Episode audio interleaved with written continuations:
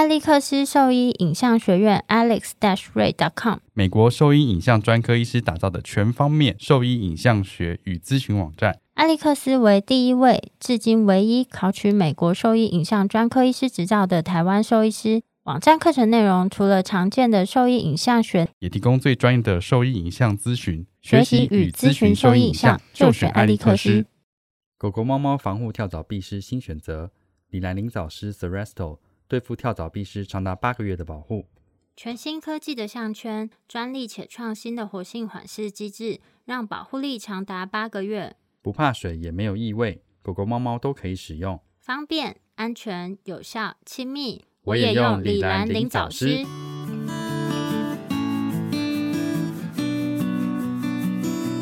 你现在收听的是 Wonder Vet Talk 超级好兽医的闲聊时间，我是兽医师林哲宇 Steven，我是兽医师肖慧珍，在这边我们会用轻松谈论的方式，带给大家一些简单而正确的小动物相关资讯，也会和大家分享一下兽医师日常发生的有趣事情。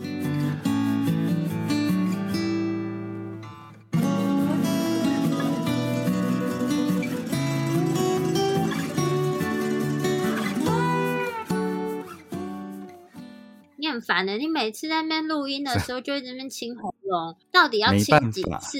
因为你是录音的时候声音会听得特别清楚。可是你其实不太喝含糖饮料啊。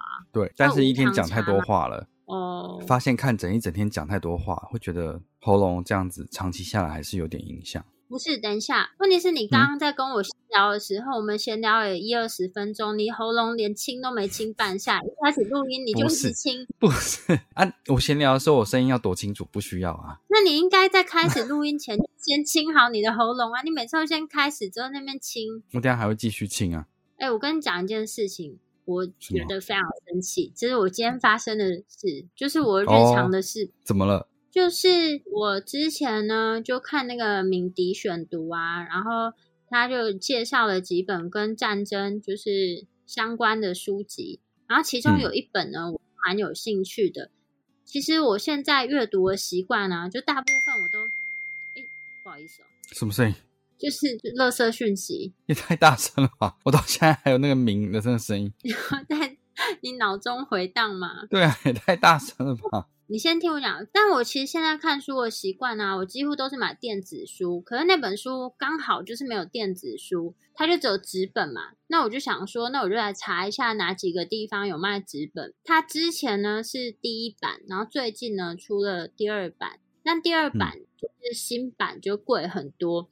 那我就想说，那我就上网找看有没有二手书，或是旧一点的也没有关系。然后我就在虾皮上面就找到，就是这本书。它是看起来是第一版的封面，价格的话就是差不多两百六、两百七这样子。然后我就想说，不是不是，你听我讲完，我就想说，那可能就是它新版的话，好像是四百五吧，还是五百块。然后本来想去成品买啊，因为刚好我有那个卡可以打七五折。但我想说，哎，就是这个新旧内容应该也没关系吧？我看旧版或者二手的也 OK，我不在意。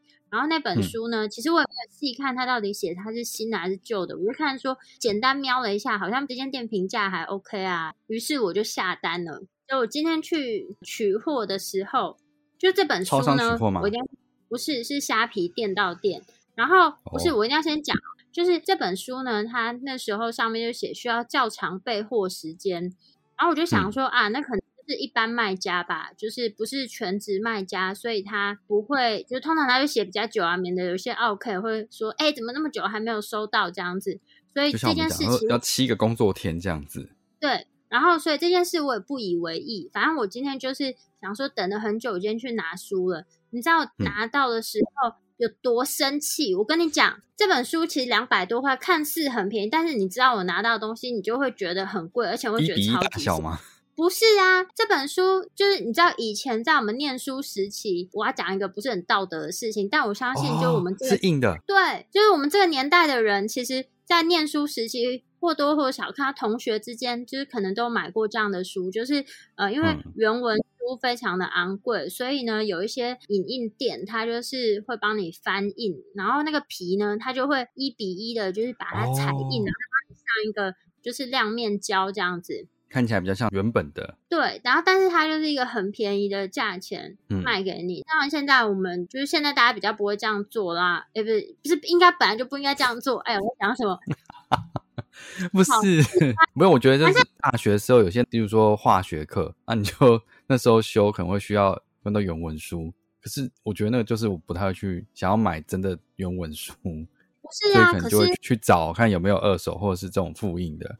对，但是这其实也是不是很道德。但是因为原文书就是一本，其实也是好几千块，那你每一个科目都这样子买好几本，怎么付得出来？好，这不重点，重点是就这本书这种两三百的书，或是四五百的这种书，你怎么会想得到它是这种盗版的？我超级生气耶！然后我还看到那个它那个亮面的皮，我真的有多生气。然后里面印的也是有一点不太清楚，歪七扭八，或者有那个复印的痕迹。有一点点啦，然后另外的话就是它的旁边就是是那种上胶的，你知道，就正常的书你不是不会看到有那种上胶的痕迹，但是如果是你去印讲义，它旁边会有那个就是上胶，你知道我在讲什么？就是让这个一张张纸粘在那个边边的，但是你去买书，我知道啊。胶，你知道我真的很生气耶！而且重点是它封面还印歪了，所以可以退吗？我不知道，我收到之后我超气的，我立刻上虾皮去反映，然后我就传给我同学看，说你看这样子，然后你知道，但是因为它翻拍起来看起来没那么像盗版，可你拿在手上你就知道它是盗版啊。然后我就想说，难怪它那么长的备货天数，因为它印嘛。哦，这样子印起来，所以它卖那个正常价格的一半，这样子。其实还算还是算贵啊，没有到正常价格的一半，好不好？旧版的也没有那么贵，只是旧版的现在是绝版了。其实我就觉得非常生气啊，怎么可以这样子骗人？而且你怎么会料得到这种书又是台湾自己的卖家？他那个卖家名称又不是影印店。但下面收到书的人都没有说这件事情，我没有看到这个评论，还是我看其他的评论，好像大家都说哦，这件东西不错啊，什么之类。然后我就。那 OK 吧？谁会料得到卖这种盗版货啊？还是还不知道？屁嘞！怎么会不知道？这东西我跟你讲，你一拿到就知道。没有，刚刚本来想说要猜是它是简体字，不然就是一比一大小。什么一比一大小？例如说，就是只有手掌大小的书这样子。哦，不是啊，反正我就觉得很生气，怎么这样？嗯，我请我们的助理帮我买 iPad 壳啊，他就也是从虾皮上买。他是说，哎，那个备货天可能要七八天这样子，然后叫我们等一下。后来说，哎，到了，然后助理要去拿的时候，发现说，哎，东西的大小跟我们订的东西差太多了。他说那个不是我们要的东西或 size，所以他不取。他说没啊，没关系啊，那是送的东西，你先拿到时候我再帮你补这样子。很奇怪，哎，为什么会这样子？是骗人的吧？对啊，很奇怪吧？因为我买的是壳，所以你那个东西装起来应该至少是一个壳的大小的样子，不是它它的大小就是一个小小的方形的东西。哎，那不对啊，最少然后叫你去取货。你是取货付款吗？对，是取货付款啊。我跟你讲，现在很多这种诈骗的。对啊，很莫名其妙哎。之前我问了，呃，不是问啦，就是之前 Seven 有推出我不是胖虎的那个存钱筒，就是一个插画啊，然后哦。那时候一开始推出的时候，它就是限量的嘛，所以就一下就被别人买完。然后后来呢，在网络上就是有很多假网站。哦，我知道这个假网站做的很真诶。反正我那一开始预购就没有买到，然后假网站做的很真，我还很开心的，就是订了两只。那打电话给我男朋友说：“哎，我帮你那个也订一只。”订了一只，我们两只，我不是放货。对。然后我就打给他，就是我订好了，大概什么时候可以取货啊？你要不要一只带回家这样子？后来他就跟我说：“你订的那东西，那东西不是缺货吗？还是怎么了之类的？”他说：“我今天怎么这么容易？不是不是不是不是，他跟我讲说，我今天中午吃饭看新闻的时候，就是就有看到说，那个现在网络上诈骗很多，你订的那只是对的吗？”然后我就回去仔细检视了一下，靠，是诈骗的，但他做的很真，那网站做的很真，就是他也可以骗到人。对啊，因为我是大半夜订的，他就是取货付款，然后就还开 Seven 门市，然后我就那时候想说，哎，这个可以选门市，然后又可以取货付款，就没有想过它会是诈骗。可我想说，看起来不像 Seven 的官方官方网站，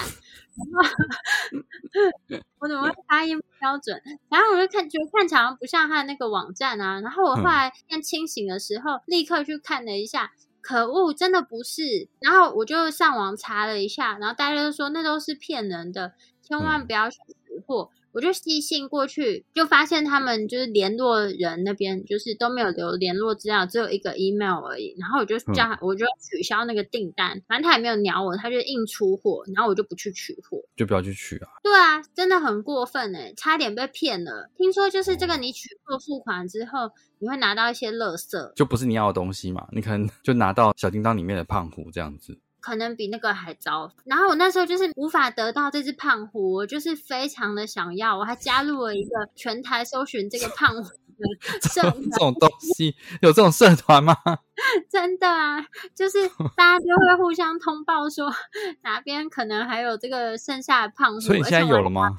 你先听我讲完，然后我还打了好几间很偏乡的那个 Seven 的电话，因为我男朋友就会去一些很偏僻的地方登山，我想说那边的 Seven Eleven 搞不好会有剩这个东西。然后那 Seven Eleven 店员说这么偏僻，他们说他们接电话接到快要烦死了。最后是就我医院以前的助理妹妹，然后她从 Seven 店员那边买到一只，到超远的地方去把。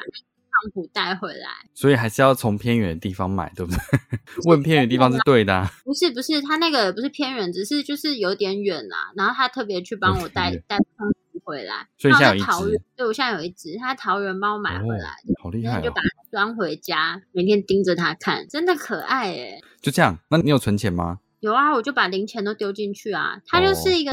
多痛啦！然后我跟你讲，因为 Seven 可能这一波操作就有，就是整个这个都红起来，然后这样盗版很多，所以他们后来又出了另外一个造型的，然后是不限量的，可恶！所以还有。对对对，现就后来就也还有，但是我跟你讲，为了这个，我还特别去加了我家附近就是好几间莱尔富的社团，就是 加进去就在想说，如果他们有可以预购的时候，我要抢先预购，因为我就是从社团里面先得到说下一波可能莱尔富会分到几只，然后我还走去那个莱尔富，那莱尔富就是我们家，你不是说 Seven Eleven 又变成莱尔富了？就是他有配一些货到莱尔富，但是他们的卖的时间是不一样。然后，但这只是那个就是胖虎自救会里面就分享的内容。然后我还去加了那个莱尔富，因为莱尔富是我们这家附近的是那个大妈，态度很差。他说 你要想办法，他没有了。我跟你讲，这很红啊！你就是早上几点几点，就是来这边等。有几只我也不 不想理你了。他可能被问到烦了。哦，看起来是蛮可爱的啦。是哈，对不对？对，的确看起来是蛮可爱的。而且当你没有办法得到的时候，你又觉得它长得特别可爱。别人的便当比较好吃。对，原本我是觉得有点可爱，但是你得不到的时候又特别可爱。好，怎么会讲废话？假的书，复印的书啊，不算假的书。这就是不尊重智慧财产权啊！没有，我觉得这是不诚实啦。商品跟你出的东西是不是同样的东西？他可能会辩解说，我又没讲说这个是。但这就是你不敢讲嘛？对啊，而且不是一般认知下，因为它也不是一个非常低廉的价格，就是一本书。如果你二手的，然后又是旧版，你可能觉得哎两百多，就是其实也没有非常便宜。如果是二手或者是什么之类的，这就是有鬼，所以他才会这样辩解啊。好像说，哎，我说我留美，可是我我没说我毕业。你在指桑骂槐？没有，我说留美，我没说其他地方。就是正大光明有什么不能讲？把那个包装拆开的时候，你知道我愤怒感有多强烈？好哦，那我们来念一下留言好了。这一周留言是不是比较多？对，然后这一周的留言呢，主要就是果然大家都有认真的去搜寻我们的文章，然后在文章有吧？有吗？之前写的文章啦，其实就是比较常见的一些问题，那就可能刚好他们就有搜寻到这些资讯。然后这一周呢，有的有新留言，就是关于之前就有提到过，就是脊髓软化症的问题。然后留言的是一个毛孩的家长，说他的狗狗呢，十四岁的狗狗，然后他之前呢，就是有被诊断为椎间盘突出，然后。治疗加上减重之后呢，本来是恢复的很快，但是在三星期之后又突然复发了，症状是变得非常严重，然后就紧急的做了很多处置跟检查。对，然后本来是想要在隔一日到台大去做。MRI 去确认说到底是什么样的疾病，就是他是说一开始在发作的时候呢，就是他已经给了比较高的止痛药物的剂量，但是狗狗还是非常痛的在哭。然后先到台大要做 MRI 的过程呢，就是可能就有这样子昏迷的状况出现。那后来他们希望狗狗不要再受苦，所以就忍痛的，就是送它离开这样子。嗯，那。刚好他就搜寻到了这个脊髓软化症这篇文章，因为像这个狗狗啊，它的瘫痪的症状来得很急很快，那可能也许是跟这个疾病有关。那就是他在阅读到这个资讯之后，就觉得相对上是比较释怀吗？我觉得的确是释怀啦，因为有时候他们会有点迟疑，说我今天做这个决定到底是不是正确的。嗯，是不是我可能还有一些机会去救他？那是不是我发现的太晚？那我觉得就是的确真的是有一些疾病，它是目前为止我们还没有找到，我们无能为力的。对，那当然，因为这个狗狗其实是没有，就是还没有得到一个确切的诊断就离开了。不过以它的一些症状描述，病程可能会跟这个。是有一些关系。这个家长呢，就是跟我们分享了他的一些心得跟经验，这样子。嗯，其实我觉得，就是认识到面对疾病，其实很多时候我们也是束手无策，这一点我觉得是蛮重要的。看到这篇，我觉得是心中是百感交集啊，我也不知道怎么说。我觉得应该是觉得说，哎，我们写了这样子的文章，有。算帮到他吗？或者是提供了他这样的资讯啊？这文章后面是我写的，对不对？这篇是我写的，没有没有，后面那是我写的啊。那前面是我写的吗？我忘记了。不是因为后面那个我在写这篇文章的时候，结语是我写的，对，结语是我写，因为我觉得这个很重要。前面当然是我们介绍这个资讯给大家，但是我觉得了解这个疾病跟要下这个决定是两件事情。那我后面结语的部分是，我觉得算是我自己的想法。因为大家在帮自己的动物做决定的时候要勇敢，真的，这是这样鼓励他们的。嗯，这也是我们常常就是跟大家分享的一个。对啊，看着他受苦离开，不是一个最好的方式啦。所以有的时候，如果还有办法做选择的时候，能尽量帮他们做选择。好哦，谢谢你的留言，谢谢你的留言。就是也感谢你们的赞助。你为什么讲的这么有气无力？赞助很多哎。对啊，但我不晓得要什么语气。我觉得谢谢你的分享，然后也谢谢你这样子赞助跟支持我们，我们会继续努力。嗯，有没有很正面？很正面，因为我刚刚那个心情切换上，我不知道怎么样切换是比较合宜的。那我觉得你这样子的转换非常好。给你的我真我超棒啊！你不要给了你台阶就登高了你。好，我们看下个留言。这个是但是 podcast 的留言啦。哎，其实也是同一个妈妈啊？是吗？是同一个妈妈哎，在那个糖果屋的故事如何看待安乐死？是同一个。那我简单讲一下好了，就是说他勇敢的下了这个决定啊，他们就是约了到安乐，但是他们又后悔。我觉得这中间他经过一些挣扎了。嗯。反正就是这个过程，他们有约了安乐，但后来他们又后悔，看到狗狗不舒服，又希望医生赶快赶来执行完这件事情之后，他们自己就很难过啊。现在留这个言是觉得对那个医师就是感到不好意思，就是。当下他们都沉浸在自己的情绪里面，嗯，然后他觉得就是在执行这件事情的医师，他在身心上面也累积了很大的压力，然后就很感谢这些医生愿意做这件事情。然后我在想，会执行到府安乐的医师，大概他们都理解吧？嗯，他们是能够理解的。然后我觉得也很谢谢这个妈妈，她就把自己的这个心路历程就分享出来。相信就是如果听到的医师，他一定都是能够理解的。那个 podcast 前面讲了一些五四三的，但后面比较有在讲我们对安乐死这些看法，所以有兴趣的听众也可以听一下这一篇。然后另外的话，还有一个是关于髋关节脱臼这件事情，家长就询问说：这个髋关节脱臼，请问一定要手术吗？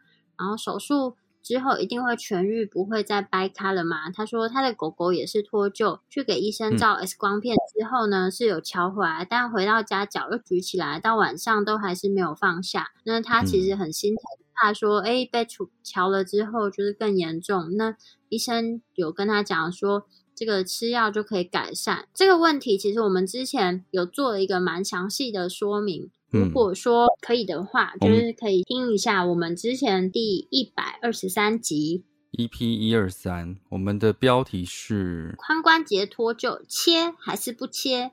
是不是就是你问的问题呢？很直白吧？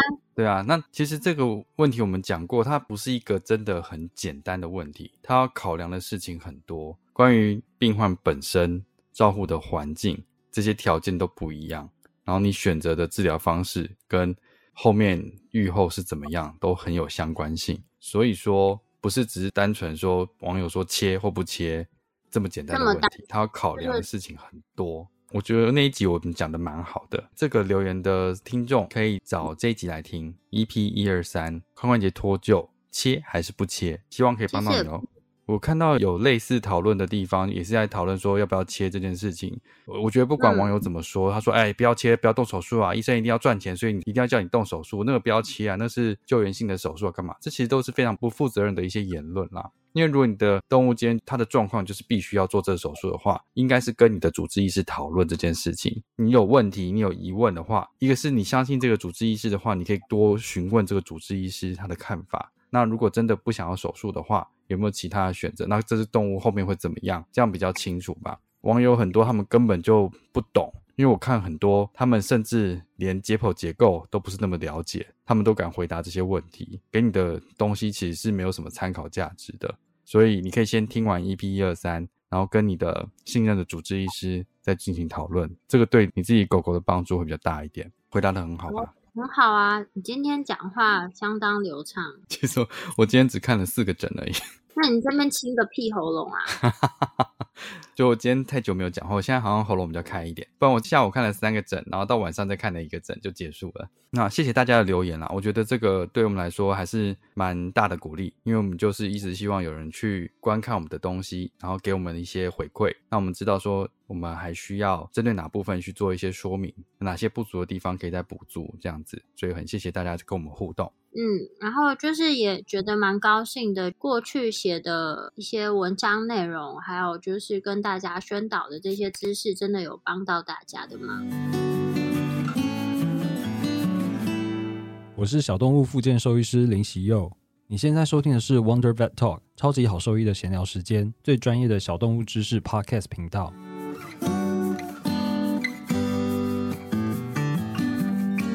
那我们下一段就要讨论的事情，就是我很鸡婆啦。我看到有一个主人就是在各大社团里面，就是在询问大家说：“哎，我的狗狗被诊断有膝盖骨异位的问题，找几款的护膝，想询问一下大家的意见，说哪一款比较好，有没有经验分享这样子。”其实他在某一些社团上 PO 的又不太一样，他好像不只有膝盖骨异位的问题而已，他同时有他是写韧带撕裂或断裂这样子。所以我合理推断，他是膝盖骨异位加十字韧带断裂。哦，你这个人真的是怎么样？情报达人，我要夸奖你，情报达人啊！没错，没错，没有啦，就是我想 看看下面到底有哪些人会回答。我告诉你，我看了这么多的回应，没有一个人对于膝盖骨异位这个疾病真的有讲的很对的。所以你们这些人给这些建议，要不要负责任？他今天买了这东西，最后他晾在旁边不用，你要不要退钱给他？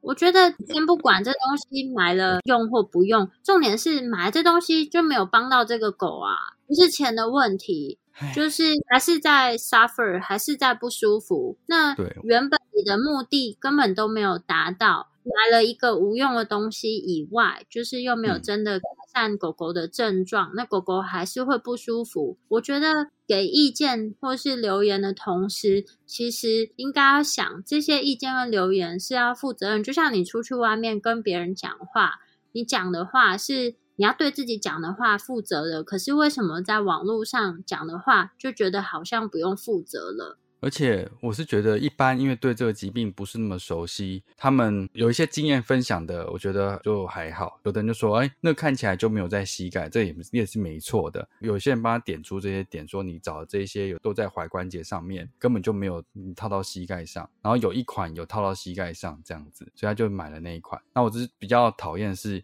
有些人就是喜欢不懂装懂，就在讲级数的问题。重点是不是说你会分级数，就会知道说真的是不是适合，就是用这个东西。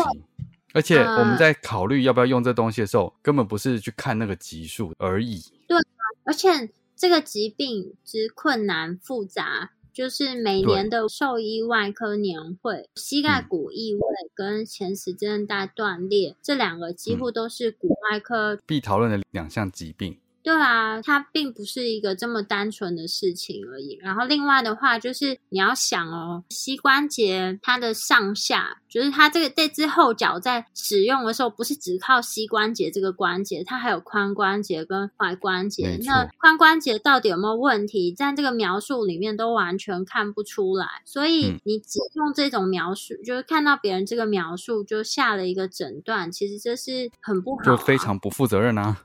哦，好啊，对啊，就非常不负责任啊。然后凭什么？你就你只知道一点皮毛，就在这边给一些建议，就有有一点就是想要让别人觉得自己很专业这样子啊。我觉得应该是你要先去知道说这个疾病为什么会需要做手术，做手术需要做哪些程序，你就会知道我们现在用的这些辅具根本一点屁用都没有。就是他们你现在在网络上找到这些辅具一点屁用都没有。我前一天就有发了一个。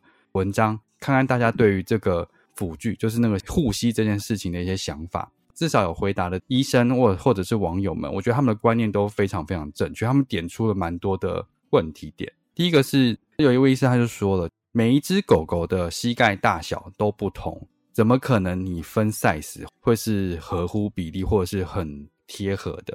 这是第一个点，我觉得这个非常好。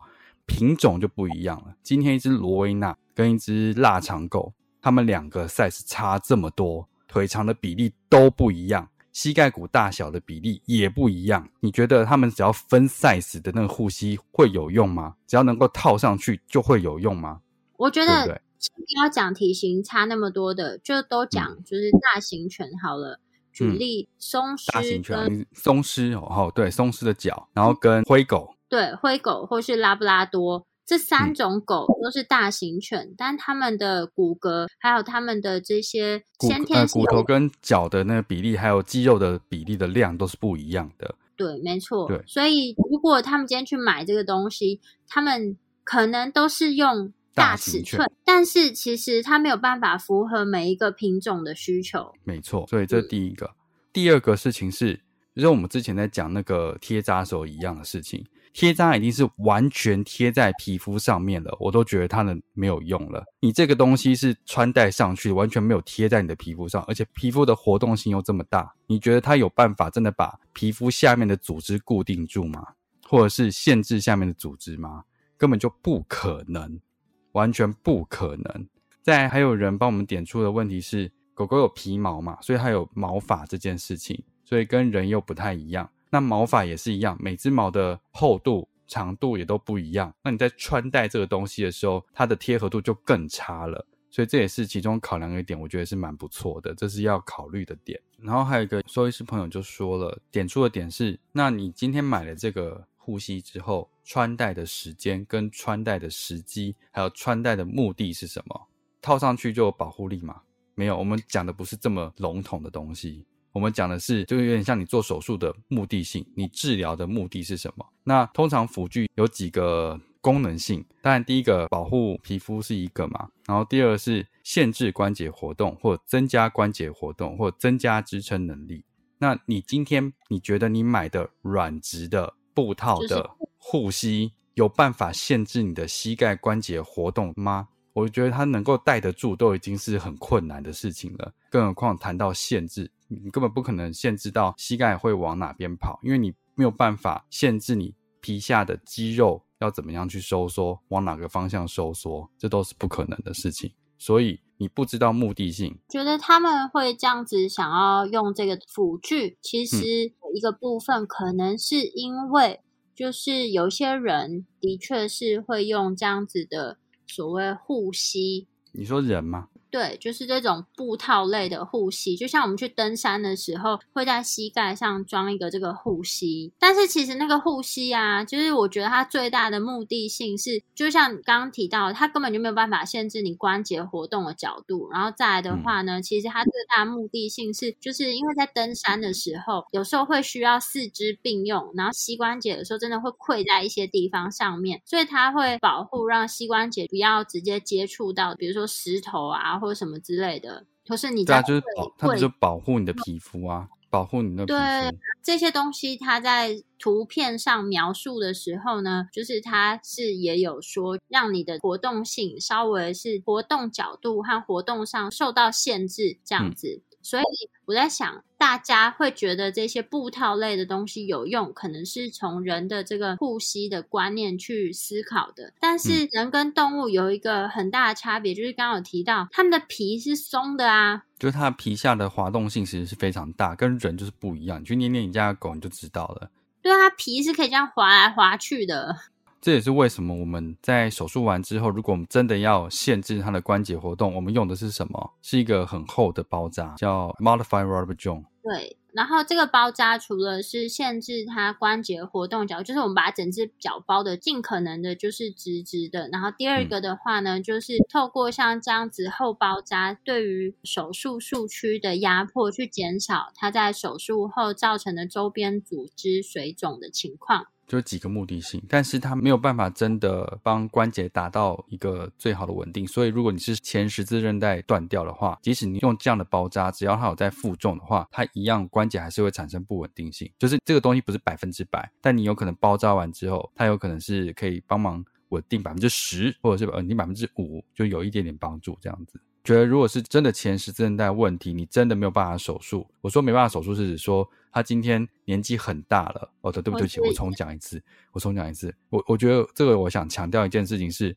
膝盖骨异位这个结构性的问题，我们刚刚讲过，他不可能用这种外在的东西去限制它。让它不会滑动，所以我觉得，如果你是以这个目的性去想要购买这个东西的话，我觉得是不合理、不可能、不需要的。但是膝盖骨异位，我们通常在这个年纪，例如说你的狗已经很老了，十四岁或十七岁，我们现在面对的事情不是膝盖骨异位这件事情，我们面对的事情是关节炎这件事情。现在造成它不舒服的不是膝盖骨异位这件事，是关节炎这件事情。膝盖骨异位已经跟他很久了。他可能从一岁以后，他就是这个样子了。他不会是更小开始，对，或是更小，他就这样子了。所以你现在才需要动这个手术，我觉得你思考的方向不对。这个结构松弛的时间已经十七年了，或者十四年了。膝盖骨异位这个问题已经存在非常久了。他今天造成的症状，没错，一开始是膝盖骨异位不稳定造成的二次性关节炎，但是目前他 suffer 的问题是二次性关节炎，可能造成他不舒服。所以，即使你现在做了手术，修复了膝盖骨异位这件事情，关节炎并不会消失，这样理解？或是，或是它是呃出现了十字韧带断裂？对，十字韧带断裂，那跟膝盖骨异位是两件事情，它是完全两件事情啊。它的另一个结构出现状况了，所以你有可能需要用外科手术的方式去立即稳定这个关节。那这个是一个。更两个问题加在一起，其实思考的就不是一句。因为我们在做像这两个问题加在一起的手术，就是已经更为复杂。我们要考量的力学或者是要处置的方式就更为复杂了。所以怎么可能有一个外在的东西可以让这个部分完全被解决掉？如果有的话，我早就用啦。我干嘛做手术？大家为什么一天到晚在讨论这件事情？何必呢？嗯。另外的话，讲一下那个，在某一些是没有办法麻醉的动物，它们如果出现这样子的前十字韧带断裂，就比较单纯的前十字韧带断裂，就是没有严重的膝盖骨异位的情况下，那他们是可以选择使用辅具。但是像这样子的。他们是根据每一只狗的体型去做测量、克制化制作的辅具。这些辅具它并不是软质的布套，而是是硬材质的。它会像支架这样子，对，然后它会一定程度的去限制膝关节的弯曲程度。对我本来想再讲更复杂一点，不过你这样讲哦，讲那。你讲好了，你讲，你讲啊。没关系，这样就可以了，因为我觉得太哦复杂，脑中没有画面的，可能没有办法想象。所以像这样子的辅具，其实我觉得这也是在体型比较轻的狗狗可能是比较适用，因为目前我们建议做这些辅具的动物都是比较小型的啦。其实像这样的辅具，我觉得它的帮助性可能真的是非常非常有限。我觉得，因为目前我看到两篇研究而已啦，然后研究人的支出也都很少，主要是只有说有些正向的帮助，所以说，例如说增加了这个患肢的负重程度，那我觉得这是必然的。你可能在穿戴这个克制化的辅具之后，你有提供一定程度的稳定度。所以它可能使用的状况会比完全没有用辅具的情况下要好一些，这样子，我觉得那比例可能真的很低，有时候可能 ten percent，这是我自己讲的，我没有去记那个里面的数字啊。克制化的辅具，它也不是说我今天反正是完全克制的东西，我就戴二十四小时，不是。它其实还是有穿戴的一些限制啦，因为这东西你能穿戴上去的话，它一定会有一些支点跟真的还是会有一些压迫的点在，所以即使是克制的东西，也不可能穿戴成二十四小时，因为压迫点可能会有压迫的伤口产生，所以必须要缓慢去适应它。然后穿戴的时间也是由医生去做一些建议，或者去做一些训练，他才有可能慢慢去适应这个辅具。就像人，你一开始在穿义肢的时候，你不可能穿着义肢就立刻开始跑步了，一定是先从穿戴，然后开始站，然后再慢慢行走，有一个循序渐进的过程。逐渐增加使用时间，然后但增加到一定时间之后就不会再增加。然后另外是在这个学习穿戴的过程啊，其实每一次回诊的时候，兽医师都会帮忙做调整，然后确认一下说他在穿戴之后，他的站姿或是他在活动上是不是有尽量接近到我们就是希望的目的，这样子。我今天在看那个田纳西大学他们在讨论辅具的影片，有一个蛮有趣的问题，就是有人询问说，他们在这类就是克制化的辅具的这些动物身上，在长期的追踪情况下，常常发现他们有髂腰肌的 sprain 的问题。他就问了讲师有没有他有类似的经验，然后讲师就说，的确是有可能的，因为你可以知道说他走路或者是活动的姿势，其实又跟原本不太一样。所以可以预期，他在其他关节或代偿性的问题，可能就导致髂腰肌的负载可能比较多一些，所以就可能产生后续的代偿性的问题存在。这是他们讨论的东西，我觉得蛮有趣的。那今天先这样好了。护具这东西，一段时间就有人在问，但老实说，在动物的体型差距这么大，其实它的研究持续都还是有在发展，但是目前没有真的有一样东西，或者是。分 size 的东西真的这么适合了，所以大家在网络上真的能够找到这些东西，你你还是可以询问一下你的兽医师，他穿戴这东西到底有没有对这个疾病有帮助。然后对于像我们已经讲了这么多的膝盖骨异位的这个疾病、前十字韧带问题的这些疾病。你可以再复习一下这些疾病，因为你对疾病了解的越多，你大概就会知道你买的这些东西是不是真的有帮助了。对啊，你可以分辨一下这东西是不是有帮助了，而不会是有些似是而非的人，他们不懂装懂，跟你说这有用，你就去买了。我只是不希望说有一直有人去浪费这个钱而已。今天做这目的只有这样子而已啦。然后我觉得你做那个结非常好啊。如果说家里的就是毛孩就有被诊断出来。膝盖骨异位这个疾病，或是前十字韧带断裂这样子的问题，主要是今天先讲膝盖骨异位好了。当家中的就是毛孩被诊断出来膝盖骨异位这个疾病的时候，其实与其去询问网友意见，说到底他需不需要买这个辅具，我觉得你应该是先对这个疾病有一些认知跟了解，那你就可以去辨别说。到底你是不是需要去购买这些东西，而不是说呃别人说这个好你就去买。其实我觉得这样就会变得有一点盲从跟盲目。我们在网站上或者是我们的 podcast 上面，其实都提供了非常多关于这个疾病的卫教资讯。那如果说有兴趣的话，可以搜寻我们的网站。那我们在 podcast 内容里面可能是讲更多，但网站上也有蛮多就是之前写的文章。那我们的网址是 triple w 找 wondervet dot com 找 t w 或是 Google FB 搜寻 wondervet 超级好兽医都可以找到我们哦。那今天的内容就先分享到这边啦，拜拜，拜拜。最后想说，我就是不想要这么明确讲说你们买的都是垃圾。你把这段剪进去啊。我就是不想讲那么明白，就这么简单简略的一句话，不要买垃圾。